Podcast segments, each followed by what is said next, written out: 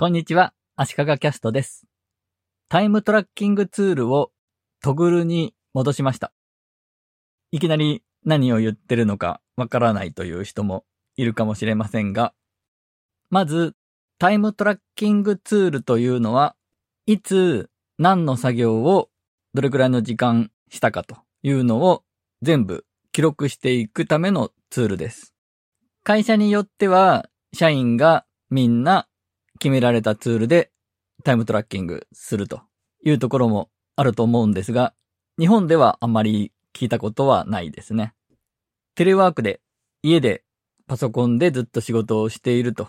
いう社員の多いところでは今後導入が進むのかもしれないですね。私は個人的に自分のために記録しているんですが、何にどれくらい時間がかかったのかを把握することで、今後の仕事の依頼があった時の見積もりの精度を上げようと考えています。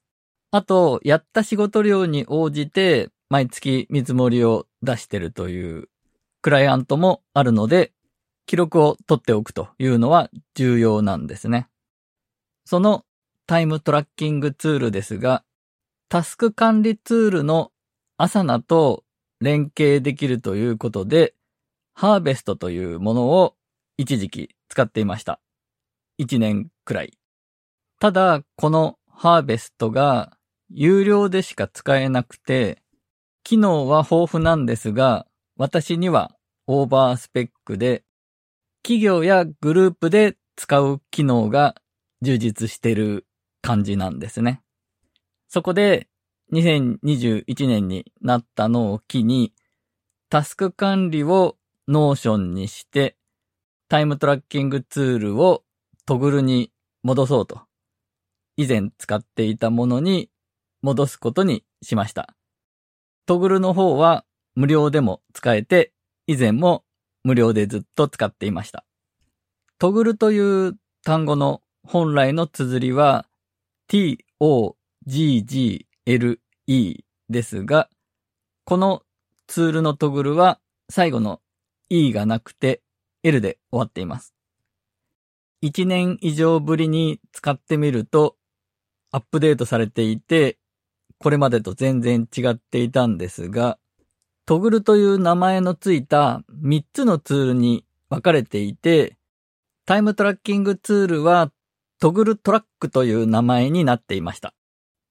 そしてこの新しくなったトグルトラックで、これは便利だなと思ったのが、パソコン上の操作を何のアプリを立ち上げていたかを全部自動で記録してくれるところです。私の場合は Mac を使っているわけですが、Mac にトグルのアプリケーションをインストールして、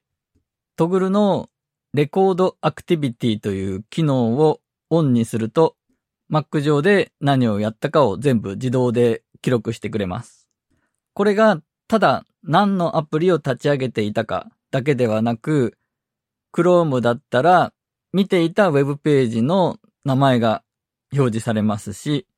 Notion で何のページを編集していたかのページの名前も出るんですね。アプリケーションによって細かいファイル名まで出たり出なかったりなんですが、非常に役に立ちます。タイムトラッキングツールは結局のところ手動で自分でこの作業を始めます。終わりましたとボタンを押さないといけないんですが、当然押し忘れが出てくるんですね。なので、後で修正したり追加したりしたいんですが、その時にこの時間に何のアプリを使っていたかがわかるので、かなり正確に記録を取っていけるようになりました。自分がやった作業内容が縦に積み上がっていくリスト表示と、縦軸が時間軸になっていて、パソコンで何のアプリを使っていたかと、作業内容とを同時に表示する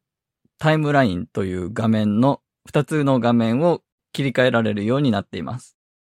一覧状態ではさすがにどのアプリを使っていたかを全部表示することはできないので、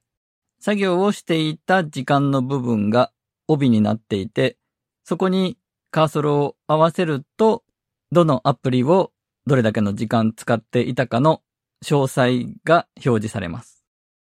ということで、タイムトラッキングツールを以前使っていたトグルに戻したら、パソコン上で何の作業をしたかを記録する機能がついていて、とても便利だという話でした。